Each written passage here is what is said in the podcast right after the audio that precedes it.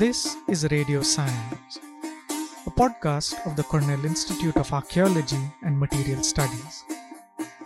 Our mission is to probe the critical debates in archaeology through conversations with leading practitioners and the next generation of researchers. Cornell University is located on the traditional homelands of the Gayokono, or Cayuga Nation. The Gayokono are members of the Haudenosaunee Confederacy, an alliance of six sovereign nations with a historic and contemporary presence on this land. The Confederacy precedes the establishment of Cornell University, New York State, and the United States of America. We acknowledge the painful history of Gayokono dispossession and honor the ongoing connection of Gayokono people, past and present, to these lands and waters. As part of the 40th Northeast Conference on Andean and Amazonian Archaeology and Ethnohistory, on November 3, 2023, Professor Frank Salomon from the Department of Anthropology at the University of Wisconsin Madison met with a panel of students and faculty to discuss his research in the Andes. The discussion is about to begin. Stay tuned to RadioCIAMS. Hello, welcome to RadioCIAMS. I'm Matthew Velasco. I'm an assistant professor in anthropology and archaeology, and I'm delighted to welcome Frank Salomon to our podcast today. Uh, Professor Salomon is an ethnographer and ethnohistorian of the Andes. A past president of the American Society of Ethnohistory, he has held NSF, Guggenheim, SAR, and NSF fellowships. He received the 2018 Lifetime Achievement Award of the American Society for Ethnohistory and he is also an esteemed Cornell alum of our PhD program in anthropology from 1978, I believe. Today, we hope to have a wide ranging conversation about Professor Salomon's career and engagement with multiple fields anthropology, archaeology, linguistics, religion, etc., and different aspects of material studies that intersect his research.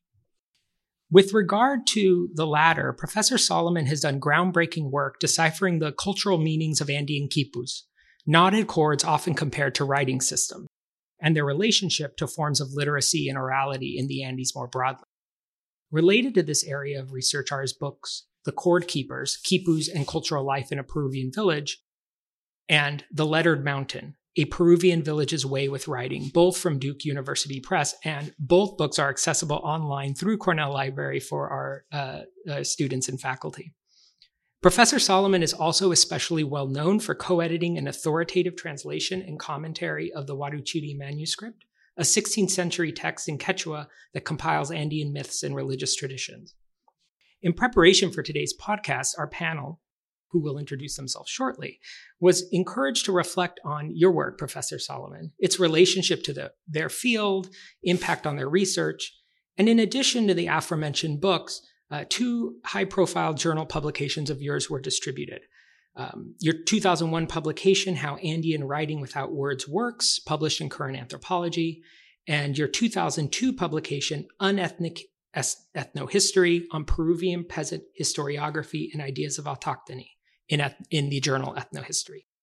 Now, we're not going to dive into the minutiae and the footnotes of each and every publication. These are really a springboard for us to, to talk more about your work and your, uh, your approach to field work and your, the way you interface with different disciplines.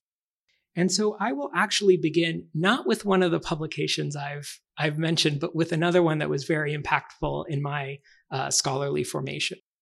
It's your 1995, I believe, book chapter on Andean mortuary practices known called The Beautiful Grandparents.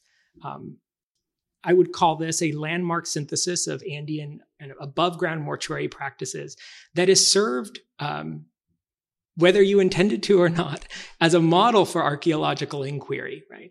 Uh, in some ways, very critically applied, looking at the uh, political dimensions of uh, monumental mortuary practices in the pre Hispanic period. In other times, I would argue, uncritically applied, where um, the equation of chulpas or above ground tombs and ayllus or Andean corporate kin groups is projected uh, deep into time. So, what I want to ask you, reflecting on this uh, chapter, but really a number of other publications that are, are widely cited by archaeologists. For context, the beautiful grandparents book chapter has been cited 212 times, according to Google Scholar. And much of those citations are from archaeologists. So now I arrive at my question. What do you think of archaeologists' engagement with your work? And how have archaeological studies of material culture influenced your own work? So I'm interested in the conversations, right, as an ethnographer and ethnohistorian, how you've engaged with uh, material culture and how archaeological studies have also influenced your outlook as a scholar. Right from the start, it's always been a, a central principle to try to practice ethnohistory and ethnography in a way that would be useful to archaeologists. Um, that means material culture, but it really didn't take any great effort to stick to materiality because uh, I also have tried always to keep my ethnohistoric inquiry closely connected to ethnography of living places, which of course means handling stuff. and uh, I feel that this attachment has never let me down because cultural anthropology in the decades of my generation has an unfortunately tendency to kick itself higher and higher into the sphere of theory um, and then forget to come downstairs. Um, the study of manuscripts, which are, of course, a physical practice in villages, the study of quipus, uh, are the two things that have anchored me in what other people started to call material culture. I was not really aware that that's the name of a field until I was already in it up to my ears.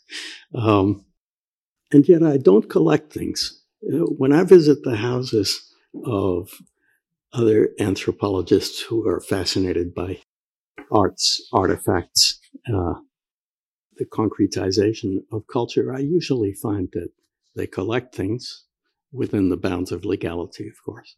Uh, and I don't.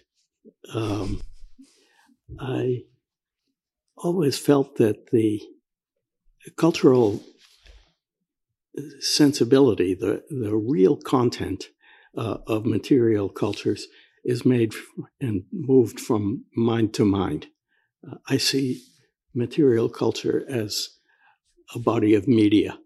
Uh, I don't need to, and I don't want to collect them any more than just because I read a book, I need to own a copy of it.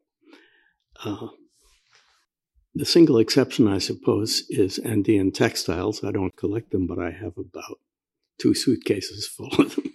Uh, in the, in the, in in that single example, we're up against an aesthetic and design tradition so singular and so in, so much a, a, a subdiscipline of its own that uh, it just carries you away.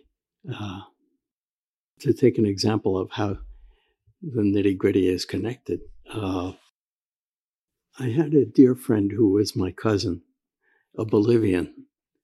He was from a European refugee family that landed in Bolivia, and he lived his whole life there, born and died there.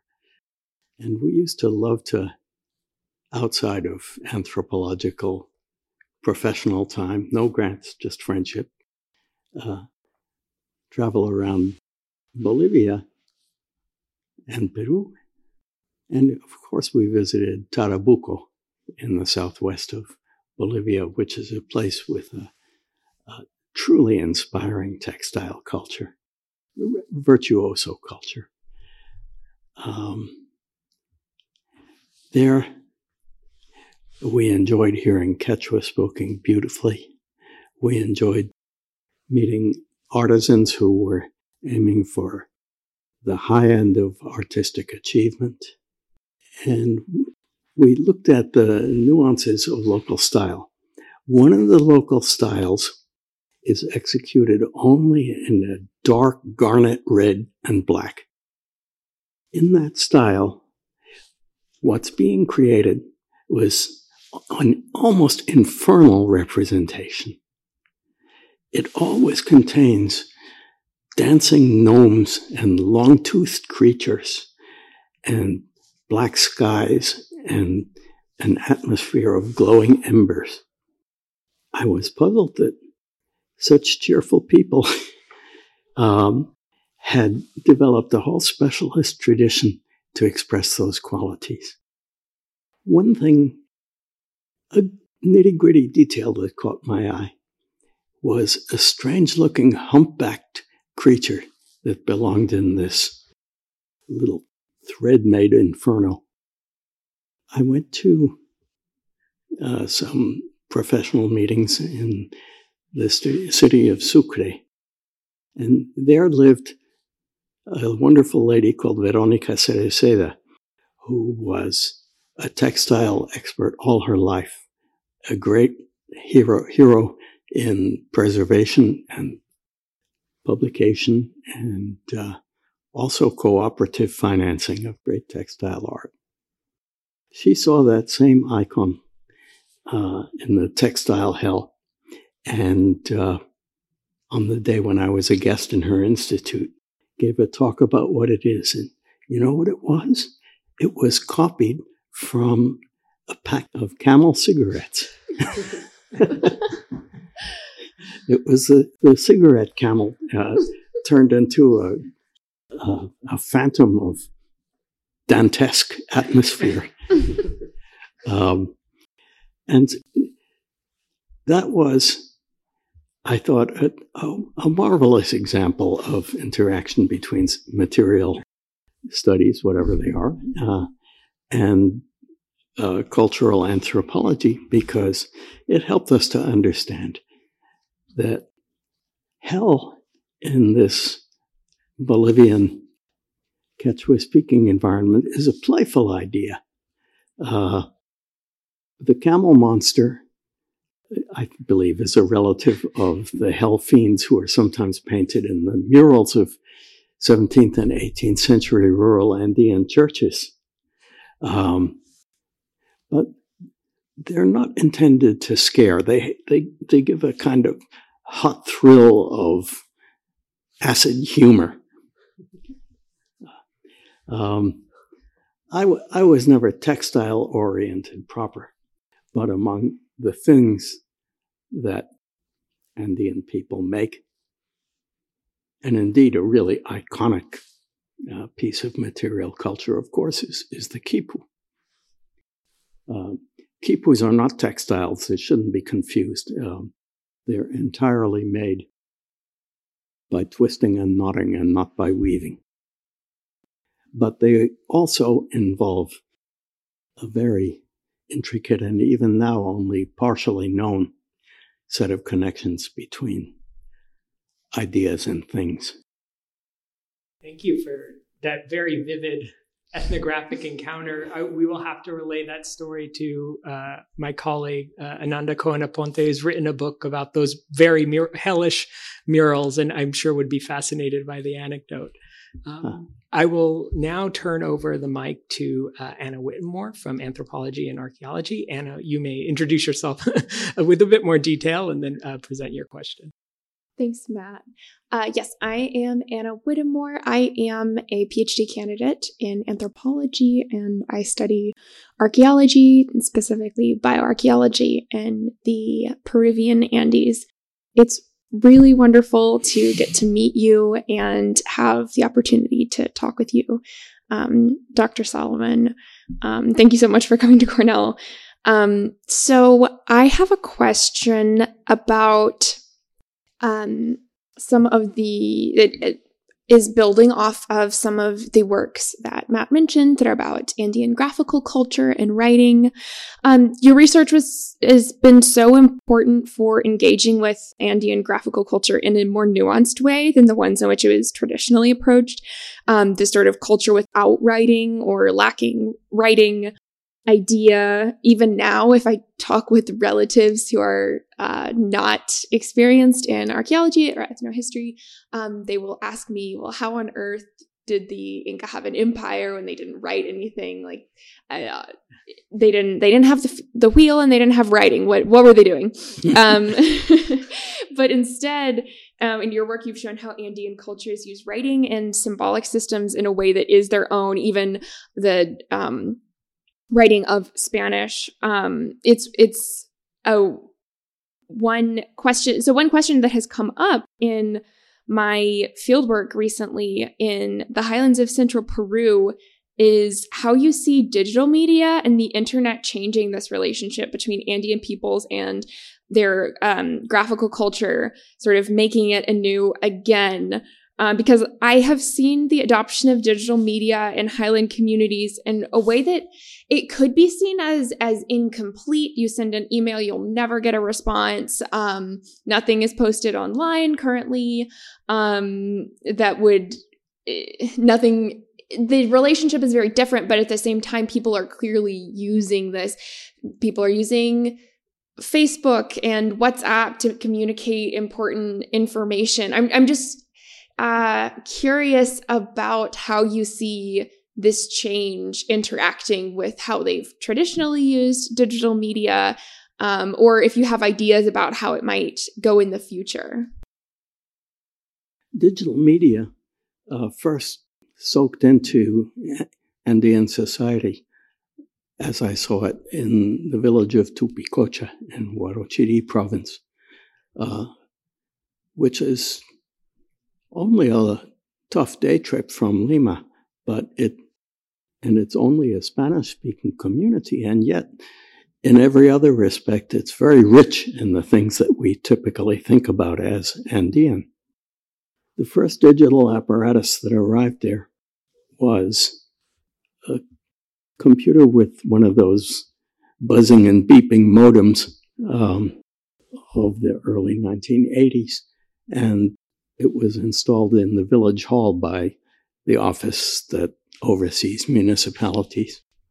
Uh, it didn't turn out to be very useful. Reception wasn't very good, and uh, nobody had really been trained for it. And it was implemented for, for bureaucratic, uh, top down sort of structures. Uh, it was only later with uh, cheap and portable uh, equipment and the emergence of video salons in the lower valley down in, for example, Chosica. Uh, this Chosica is this, one of Lima's edge cities, of, about 40 miles up the Rimac Valley. Um, those are the places where digital culture caught on, and it was a very separate uh, cultural phenomenon. It started with kids who were like in fifth and sixth grade primary school. Uh, and so they took on the digital world in a completely different fashion. They want, manufactured it uh, for themselves out of pop media and not out of the lettered city. Um, and so we would see, I'd say that the star example to get a hold of the digital Andes is YouTube. Um, the, these frequently remote and arduous places and times uh, that I've gone to to uh, follow phenomena like the so-called water festivals or champeria are now usually uh, digitized via YouTube. Uh, and sometimes they're even choreographed, not exactly choreographed, but uh, sort of mediatized um, by techniques that are borrowed from television, such as subtitles and uh, external soundtracks. It's too soon to, to judge, but I am astonished by the ethnogra- ethnographic value of, of these productions. They have a completely different sort of uh, texture of social relationships because it's not a matter of an academia from a remote part of the world trying to trying to listen in. It's a process of self celebration. The reason that it's made is that now so many, many Andean folk have gone to live in medium to large size cities. And yet they have full rights in their villages and they don't intend to let go of them. So it's important to uh, to be au courant with who, who is achieving these ritual things and sharing in the enjoyment and uh, occasionally help to find to finance them. As for writing in the uh, you might say democratization of the lettered city, uh, it goes on as well uh, by separate channels. In each village, there are usually a few people who are politically ambitious and they become adroit in making and handling documents. And I lived through the time when the younger generation were beginning to learn how to use uh, word processing. Uh, and as you said, as you said, Anna, not much email. Nobody really seems to like email even now. Uh, but uh, the creation of uh, constancias is a word that people like. Constancia means a document of record. When something, once you've made a, a constancia of what was done, there's no doubt about it. It's a social fact.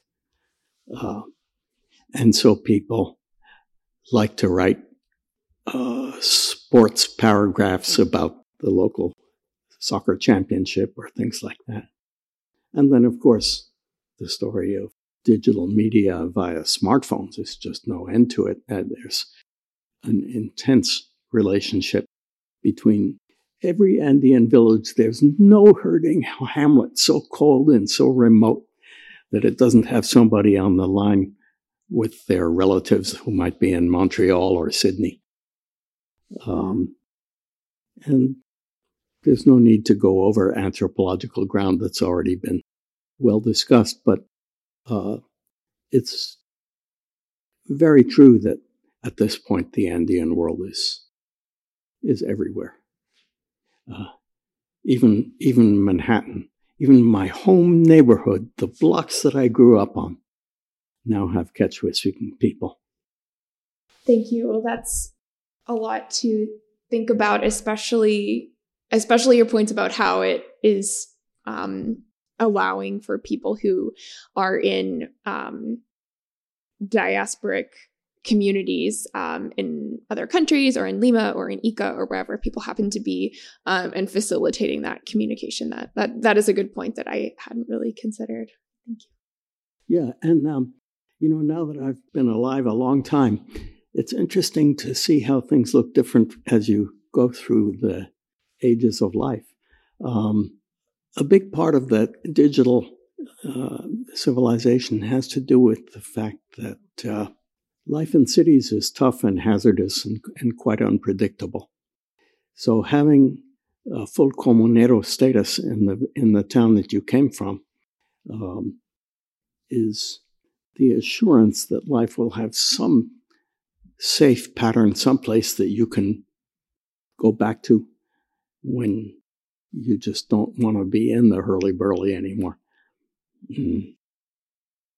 And uh, I think that's very reassuring because it ha- means that living the middle years of your life as an urbanite is not as disruptive and alienating as it was 50 years ago. It doesn't change you from, let's say that instead of changing you from a cosmopolitan from from a, a rural person um, to a distanced urbanite, it changes you from a rural person to a sort of regional cosmopolitan. Thank you very much for those insights. Um, I will turn it over now to uh, Professor Vanessa Gubbins, who will present, introduce herself, and present the next question. Hi, I'm Vanessa Gubbins, Assistant Professor of Latin American Studies in the Department of Romance Studies here at Cornell. I echo Anna's feelings. It's a privilege to meet you, Frank. Thank you. Um, I have so many questions, but uh, let me just start with one that might sort of link to topics that have been brought up already. And it has to do because I'm I'm someone who comes from literature. I I, I should have mentioned I worked on literature, uh, politics, and philosophy in the Andean um, region and the southern cone of Latin America, and I I wanted to ask you how you first became preoccupied with this questioning of both the exclusivity and the triumph of alphabetic writing um, and especially in relation to its counterpoint in supposed orality, and doing so in the Peruvian context. I ask because this is, to me, it's absolutely essential, but it's not something that I think literary studies or recent trends in perhaps indigenous studies in the US have fully embraced or fully thought through in a way that I think your work continues to be so um, essential for that. So I was curious, where did this preoccupation start that has sort of followed you? Well, I've always been a, a bookish sort of kid.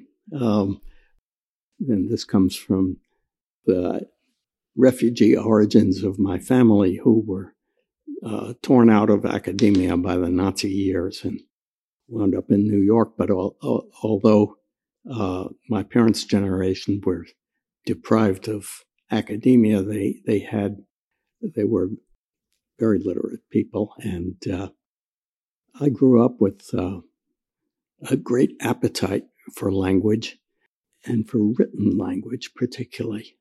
Uh, when I was at Cornell, you know, the most decisive moments here was when the, the late Professor Don Solá um, allowed his doctoral student, George Urioste, to run a semester long seminar on the Huarochiri manuscript. That was when I had a chance to really pitch into Quechua. Um, and it impressed on me right away, pre PhD, that the notion of the oral Andes so far away from the world of letters was just a complete mistake. Uh, when I, as soon as soon as the Shining Path War ended in 1992, it became possible to do field studies in the area where that manuscript came from. As I started to do that, I, I chose to live in San Damian, which is pretty much where the manuscript came from. It was quite lonely. Uh, not that the people weren't nice, but I was I hadn't really developed professional relationships yet. And so I thought, well, just to get my toes in the water, I'm going to make a literary inventory of this town.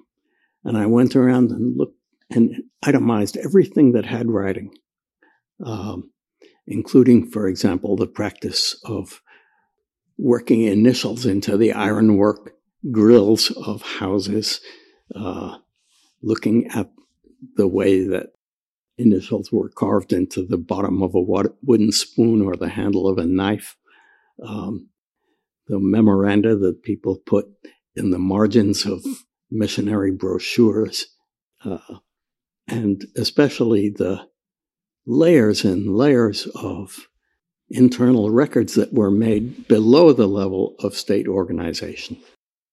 After a while, I realized that the Checa Ayllus, that is to say, the descent groups who had, were most prominent in, in the Huarochiri manuscript, had at least half of them had migrated a little further northwestward um, into some neighboring villages, so I moved over there. I found out, to my astonishment, that the system of Ayllus, which is a formation somewhat like a segmentary clan, uh, that is described in, as of about 1608 in Quechua is still there. Not just vestiges, pretty much the whole system.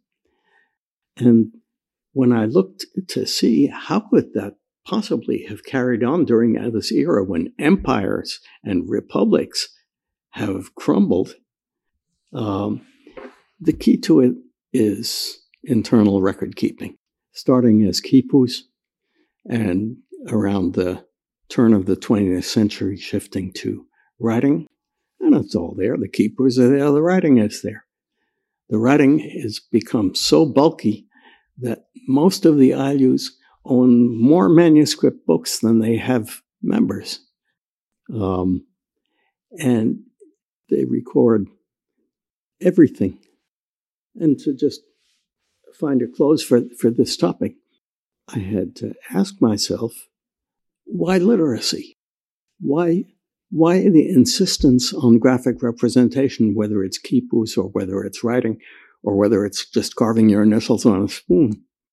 Um, it's because the agropastoral system and now the external migration system of Tupicocha, etc., depends so much on certainty of responsibility and compliance.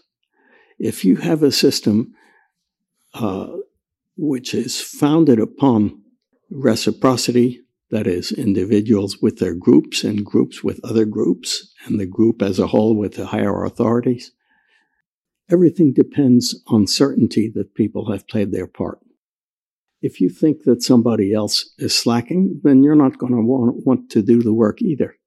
Uh, and so it's useful, it's legally necessary, and it's morally comforting to know that there is constancia. Uh, I think perhaps the research that I did had some good effect in the sense of making it clearer to urban and international populations, not only that Andean societies are not oral societies, but also that Andean societies are complex and stable societies for reasons of their own. They're not artifacts of government or civilization or missionization. That is an excellent um, transition to my next question, in fact.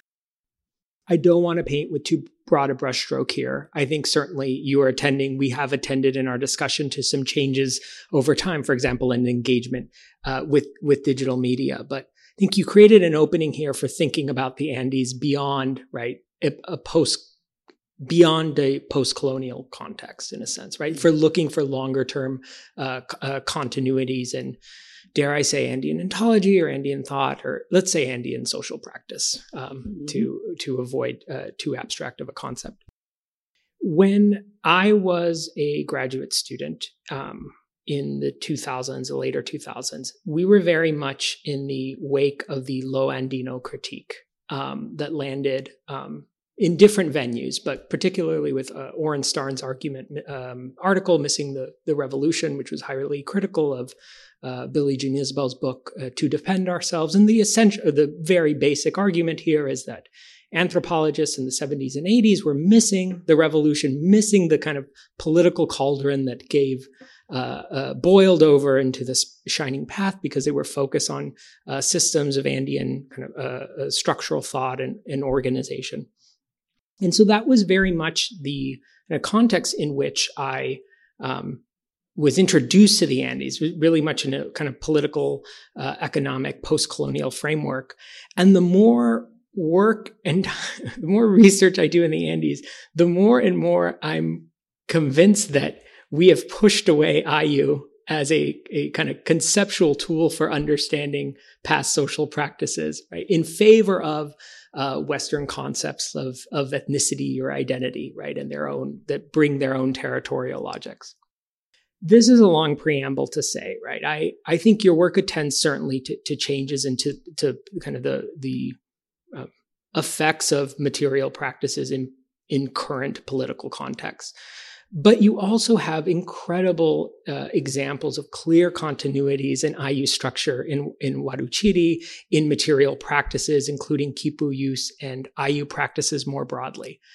So thinking about, you know, um, cultural continuity in the Andean context. I would invite you to comment on Lo Andino, right? Let's say two decades later from that foundational critique, um, because your work precedes, it encompasses, and it exceeds that reflexive moment. And I, I wonder, how do you position yourself as a scholar in relation to these critiques and more recent turns toward indigenous knowledge and ontology more broadly? in the years immediately before my self immersion in Andean things, those years were the hottest years of the Vietnam crisis. And they were a time when politics seemed so suffocatingly urgent that it was impossible to think about anything else. I came out of that, for the most part, with a bad feeling. Uh, I felt that the white hot focus upon politics had led people to very short term, very tactical, and to be frank about it, unscrupulous uh, attitudes toward social research. Um, I, in a half conscious way, um, felt that the push toward single minded politics, which has since then come to be called the post colonial focus, uh, was really just nothing but a further extension of ethnocentrism. Uh, ethnocentrism with high, high moral intentions um, projected onto it. Uh, and I have no doubt about the sincerity and the worth of those ethical intentions. Uh, but I do have a great deal of doubt about the supposition that post-coloniality post-coloniality is a universal or a condition. Why is it? It just looks that way because we're on top of it. Uh, it just looks that way because that's the business we're in.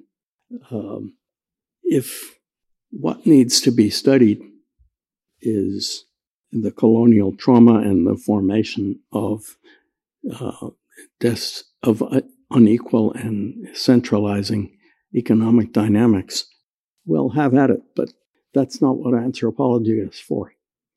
Um, my professor here, uh, John Murra, uh, I, remember when we we uh, gave the when he gave his uh, Andean ethnohistory seminar, he arrived one day feeling disgruntled about a, a barrage of criticism from other social sciences within the college uh, by people who didn't really understand the motives of, of ethnography. And speaking of those social sciences, by which he mostly meant survey and research in sociology and macroeconomics, he said, We value their methodological virtues less than we dislike their pallid and alienated posture. People sometimes call us anthropologists butterfly collectors. It's not important.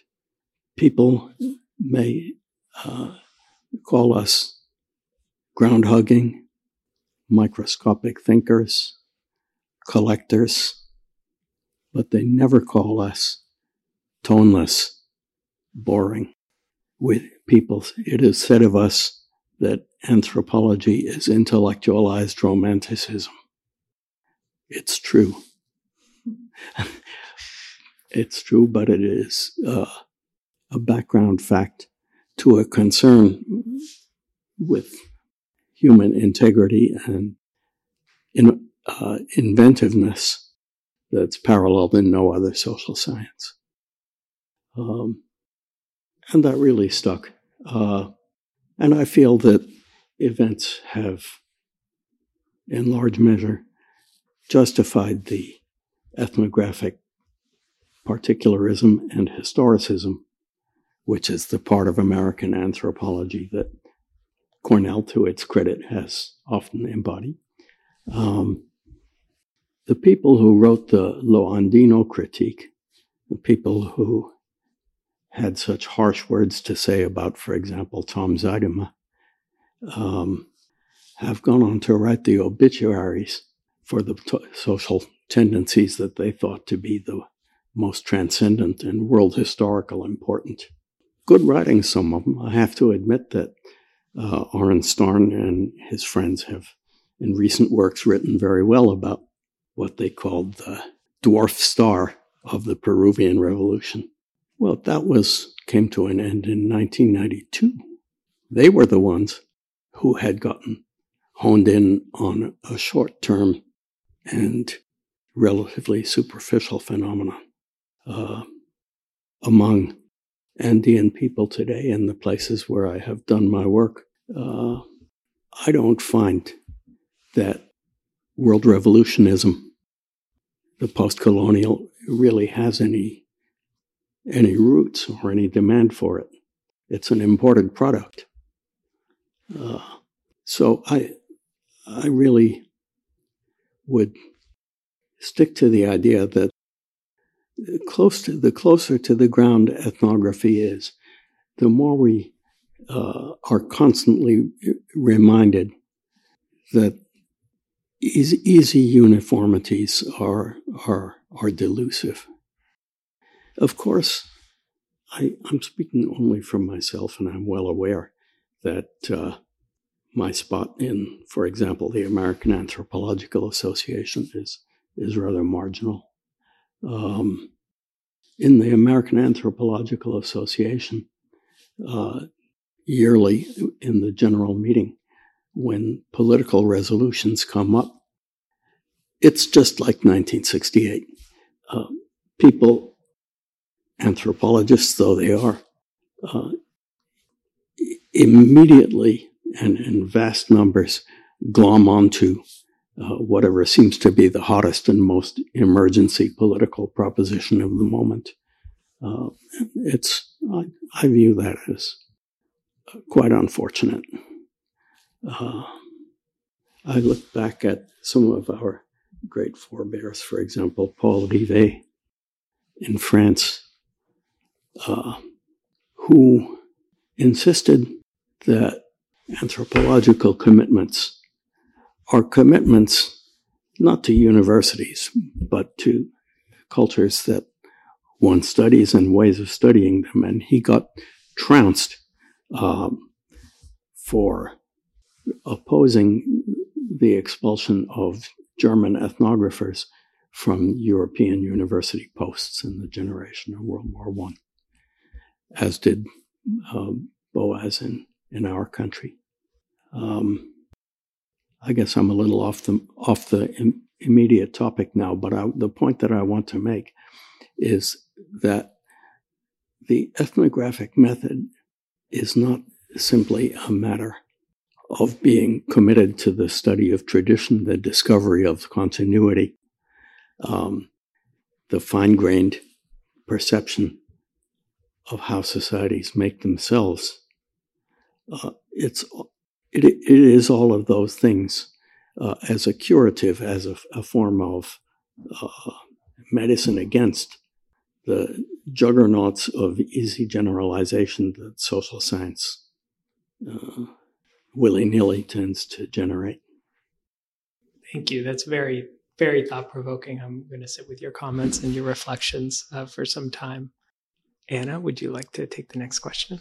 Yes. Um, so this this is pivoting a little bit, but as the Cornell graduate student in residence, I guess in this podcast, I'm curious now that um, I know you're you're back at Cornell, and we started chatting about this a little bit at lunch, but I'm really curious to hear um, you reflect a bit on your time here, perhaps what was most influential or what you value most looking back that maybe didn't seem significant at the time? Or, yes, how do you see the Cornell anthropology environment changing, evolving? Are there threads that you see um, that are still very important. These are all just jumping off points. I'm I'm curious about what wisdom you can impart on me.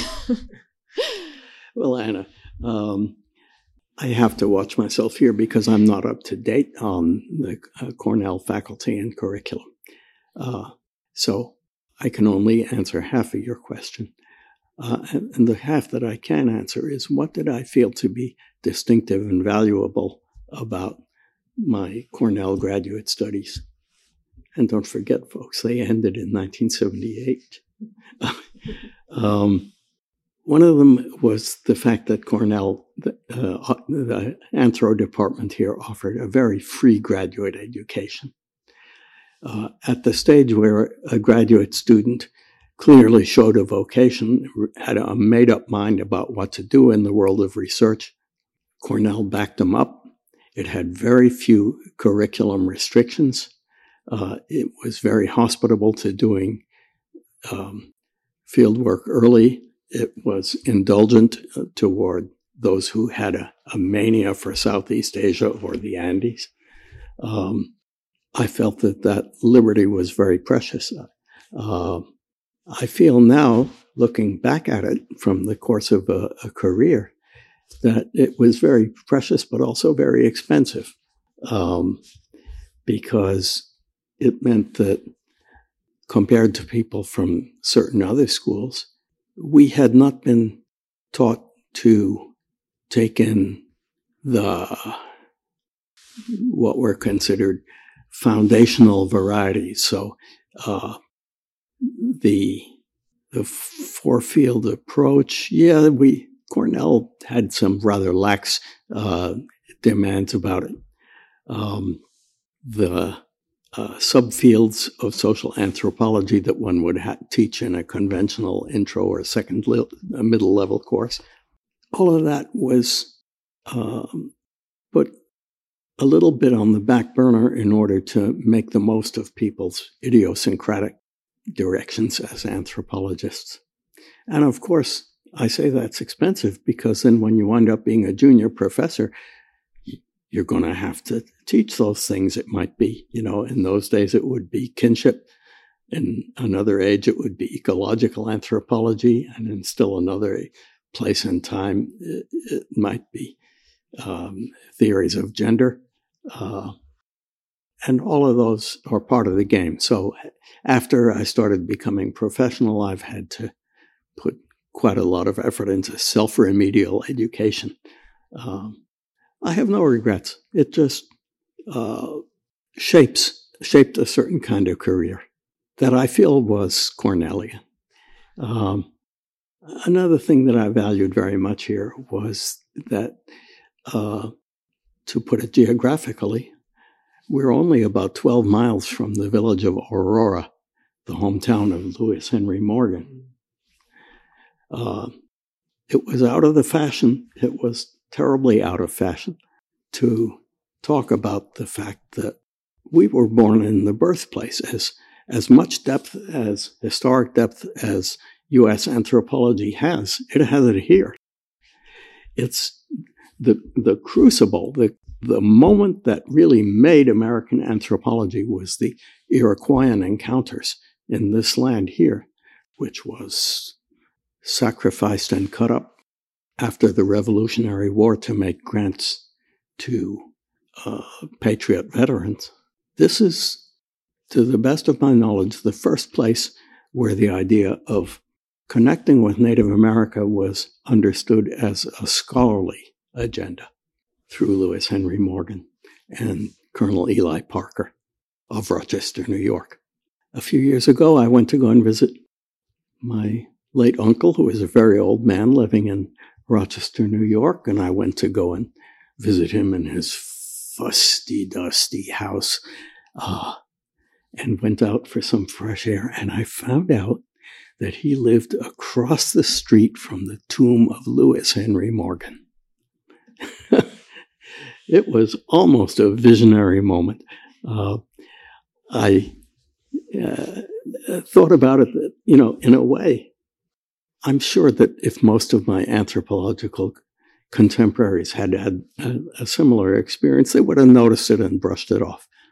Um, but I remembered that uh, even though, for example, John Murra uh, was could be at times uh, self-insistent, uh, uh, harsh in, in, in criticism of many things in American anthropology. He taught us to realize, you know, he, taught, he, he in his classroom he generated the feeling that your American anthropologists, your sympathies with ex international cause of liberation are all very well and fine, but uh, trying to shed your skin to make yourself historically innocent is a form of hypocrisy. Uh, this is American anthropology. We do it, we inhabit it, and if we have any wits, we're going to know a lot about it from the ground up.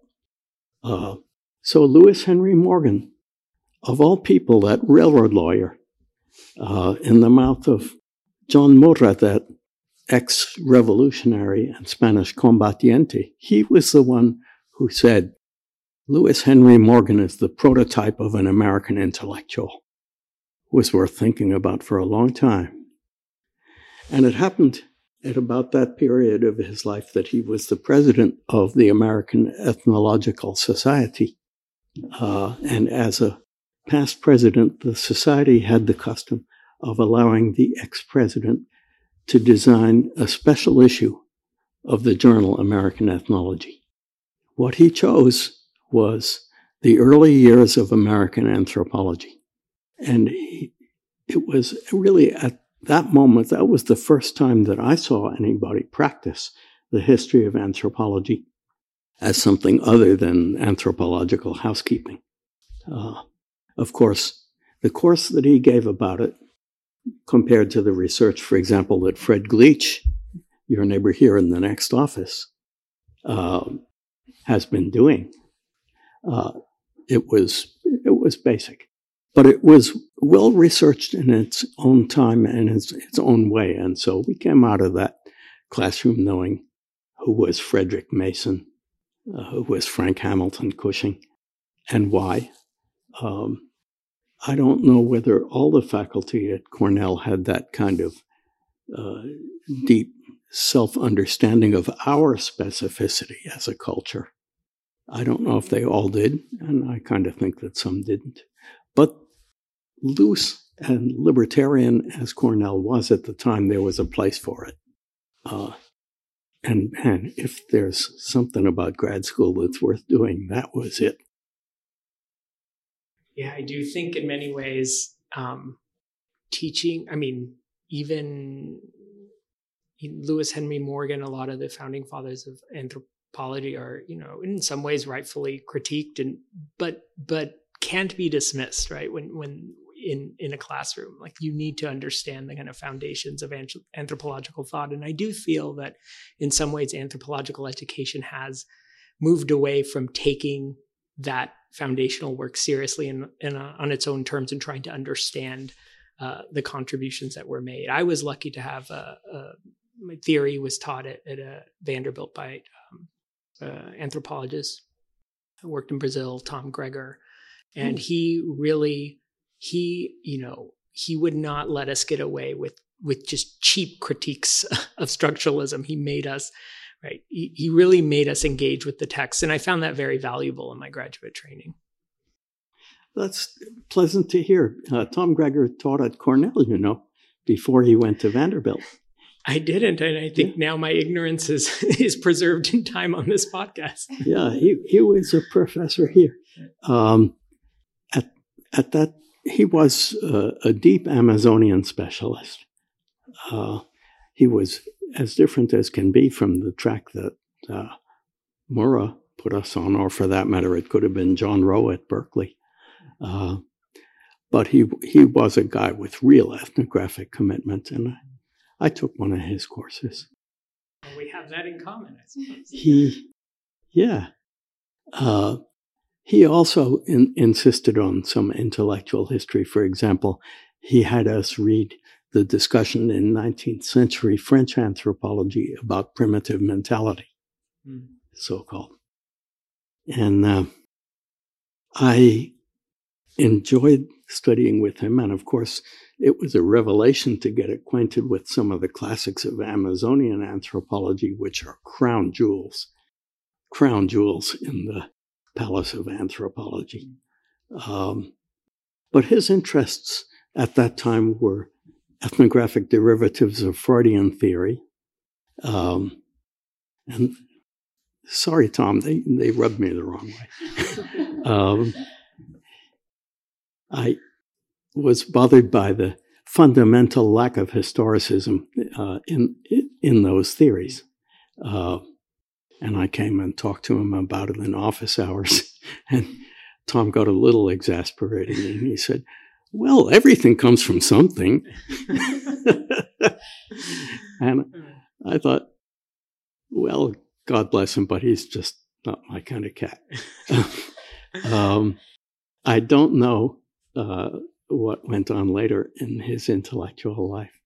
And again, this was another one of those sort of intellectual depth charges that take an awful long time, especially if you're a turtle like scholar, such as I am, um, to, to reach their full impact. Uh, but as anthropology, as Amazonian anthrop- ethnography uh, heated up and got better and better and more and more central in the 1990s, uh, I, I did make some effort uh, to catch up. And then I thought about, I had a, a warm thought about, uh, about Tom Gregor. Thank you for sharing that. Thank you for those reflections. And I will report that at least as of four years ago, there was still a pretty heavy early emphasis on emphasis on Lewis Henry Morgan in the history of anthropological thought course. And, you know, we had some difficult conversations about the use and the utility of still learning that. But um, it was definitely something that I, I didn't realize just how close to us he was born, but it was definitely um, a scholar that we still focus on as someone who is, whether we like it or not, very um, influential, especially to us at Cornell. Hmm. So I think now we'll turn to Vanessa for our final question. Not to put you, not to up the pressure too much, Vanessa, but if you'd like to take our final question. Um, I suppose yeah, I'll take it. I'll take it gladly. Um, when talking about the origins of anthropology here in the US, you mentioned it being born from an encounter with the Iroquois people around here. And you talked about the beginning of it being a scholarly, the origins of a scholarly agenda. So I was wondering if maybe you would share with us a little bit in your own, um, how you wor- have worked in the Andean region with the communities that you have encountered. And I mean, in your writings, it's very much, there's, there's a lot of humor. I, I distinctly recall the equipo, kipu, oh, yeah. um, moment. So, so I, I, I mean, I had more specific questions about that, but I, I guess as a closing question, I'll leave it open in its generality of um, how how you see yourself as a scholar there in those communities and um, and reflecting about your role there, no, in your position. Yeah, um, it's a good question. I uh, to speak a bit of the history of Cornell. You know, there was a time when the VICOS project and applied anthropology uh, was ma- one of the main training opportunities here and goals, and I think also an ethical orientation. Um, that applied anthropology had, as it was, has gone out of fashion together with developmental theory, development theory. Uh, but it has continued to take root in, in a certain degree of uh, urges and promptings um, toward service activities uh, and grassroots acceptance of grassroots obligations within the places where we work. Uh, I didn't. I have helped with a few things, uh, such as fundraising um, for certain community needs and activities, and support of uh, what parents. One of the community needs that people tended to press me about was backing up the students' elementary education because they thought, with good reason, that rural elementary education was left their students at a, at a disadvantage. Tried to work with that. Um, but it's really only lately that I put together a, a, book whose main goal was this concern of giving it back uh, and that concerns, we haven't talked about my researches in Rapaz. Rapaz is not Huarochirí, it's in a different pro- province about 60 miles north and uh, an even more high altitude and somewhat remote place. There, I had the good fortune of working with a young ling- linguist, young but now an important professor at the Catholic University of Lima called Luis Andrade Ciudad. Uh, Luis is a real linguist. He's not ju- just a, a, a, Quechua head like me. Um, and uh, together, we studied forms of verbal art, especially verse and song in Rapaz. And our horribly delayed book, which was bogged down by, among other problems, COVID, uh, has finally came out. Came out last week. Um, Congratulations! I don't even have a print copy yet. Uh, it's called Tiñas y Huevas of Rapaz. It's in Spanish. Uh, El arte verbal en la cordillera de Lima. Um, in Spanish and Quechua. And the point is that it contains full Quechua transcripts and translations and commentaries and dialectological explanations uh, of all of that. So that although I, it's not a book for beginners, but it can be read by everybody in Rapaz. And I hope very soon, probably next year, to go back and to go there and, and give away some copies. And God willing, most or all of the delightful people of older and richer vintage who taught us those, all that verbal art may still be alive. Thank you so much, Frank, for sharing your your insights and your experiences in the Andes. And uh, now I know I need to include this new book on your introduction tomorrow. For those listening, um, uh, Professor Salomon is visiting Cornell not only to be part of this podcast, for which we are grateful, but also as the keynote speaker of the 40th Northeast Conference on Andean and Amazonian Archaeology and Ethnohistory, which was founded here at Cornell in 18, in 18 no, in 1982. And we are uh, thrilled to have uh, uh, an, an alumnus of Cornell, a child of Cornell, to be here to deliver the keynote lecture at that event. I think on behalf of uh, uh, Professor Vanessa Gubbins and Anna Whittemore, uh, we we thank you for your time and for sharing with us uh, your experiences in the field. Thank you so much, Matthew, Anna, and Vanessa, and thank you, Nikhil. Uh, and I know that when we start that meeting tomorrow, that's going to be a happy day. You've been listening to RadioCIAMS a podcast of the Cornell Institute of Archaeology and Material Studies. Our next podcast will be with Professor Lindsay Montgomery from the University of Toronto.